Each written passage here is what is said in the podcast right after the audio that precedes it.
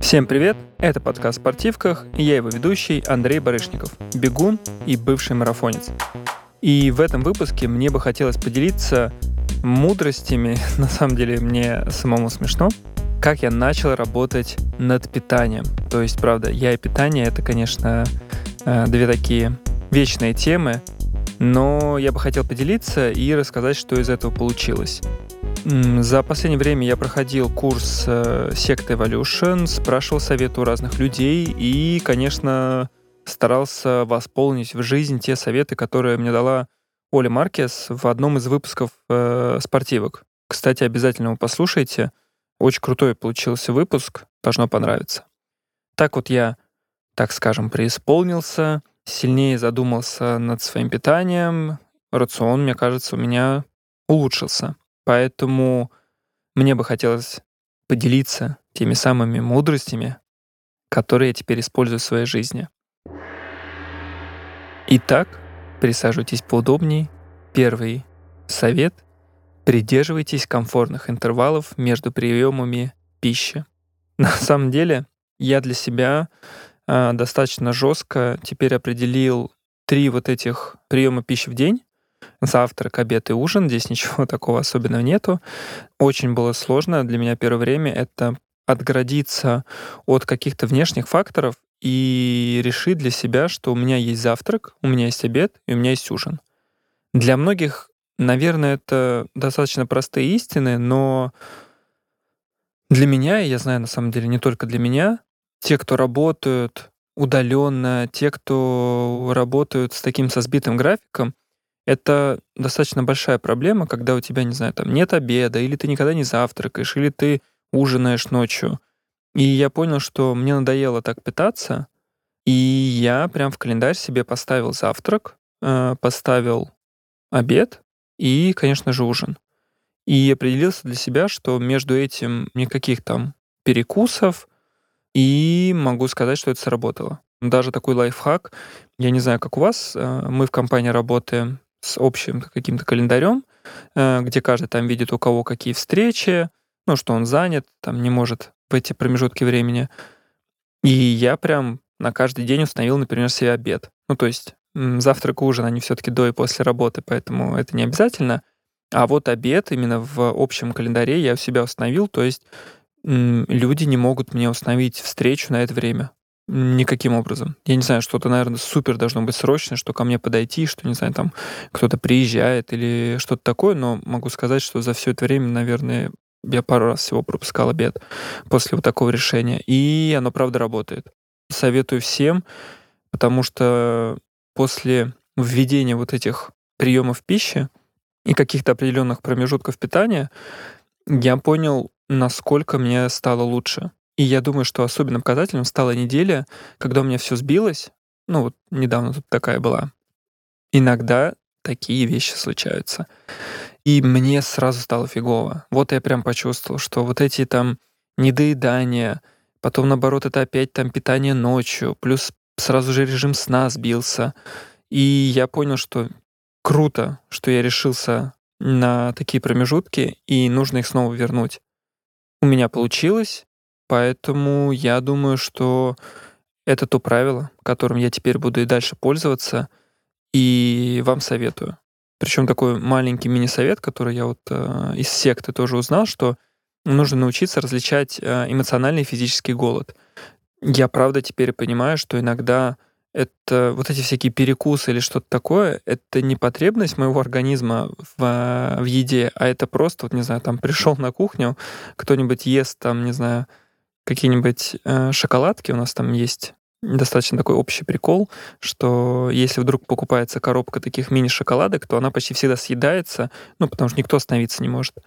И я для себя решил, что вот прям, не знаю, чуть ли по рукам надо бить. Не всегда получается самого себя бить по рукам, но я за этим слежу. Итак, второй совет. Покупки планируйте вы и не делайте импульсивных. Я думаю, что каждый совет, сейчас сразу такой спойлер будет, для кого-то он может показаться очевидным, но я по себе могу сказать, что я не все их использовал. Я жил достаточно в последнее время с очень сбитым графиком, и жалко, что я не делал так. И по поводу вот импульсивных покупок, это касается не только продуктов питания, но и просто каких-то, не знаю, там, той же одежды. То есть это, конечно, не в тему, но могу сказать, что я даже сейчас с вещами перешел к подходу, что я выписываю такой список покупок, что бы мне хотелось, не знаю, там, купить в ближайшее время, там, 3-4 месяца. Я это выписываю, и после раз в неделю, например, сверяюсь, правда ли мне это нужно.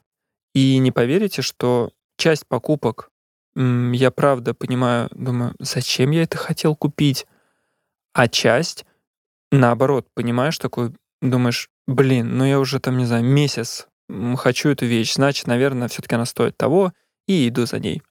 И могу сказать, что после введения такого принципа каждая покупка, правда, доставляет мне какое-то особенное удовольствие. И с продуктами, почему я про это рассказал, сейчас получается у меня так же.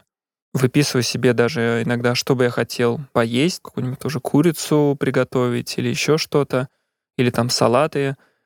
Я это прям выписываю, планирую, завожу это в корзину, проверяю, правда ли я это буду есть, потому что иногда, ну, знаете, как есть такое правило, нельзя покупать еду голодным, это правда так.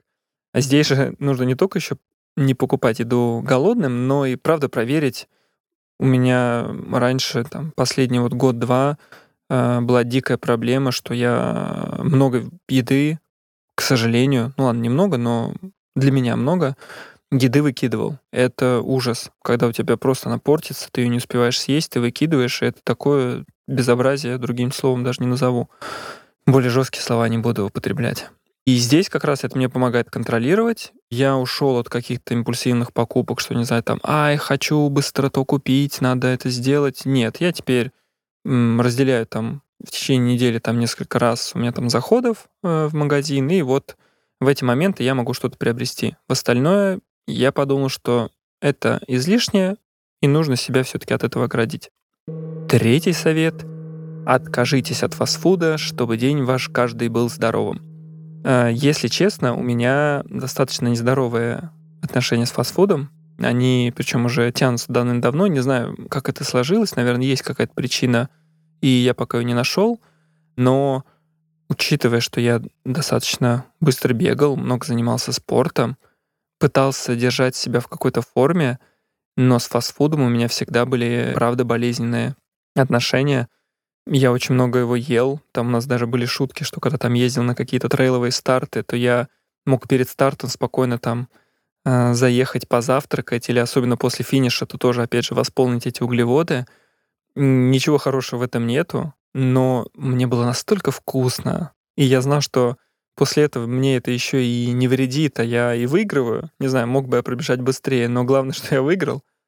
Мне это не так мешало, только потом, когда я там почитал всякие материалы, послушал людей, я, конечно, понял, что, блин, надо оградить себя от всего этого. Ситуация с тем, что сейчас часть фастфуда теперь у нас нету, мне стало достаточно просто отказаться от остального. И даже вот в другом подкасте, где мы с Марой и Ксенией, это также выпускает «Спорткастерная», называется подкаст «32 декабря», там, где мы разговариваем про привычки, ставим себе какие-то цели и выполняем или не выполняем их. Одно из последних это рассказывал про отказ от фастфуда.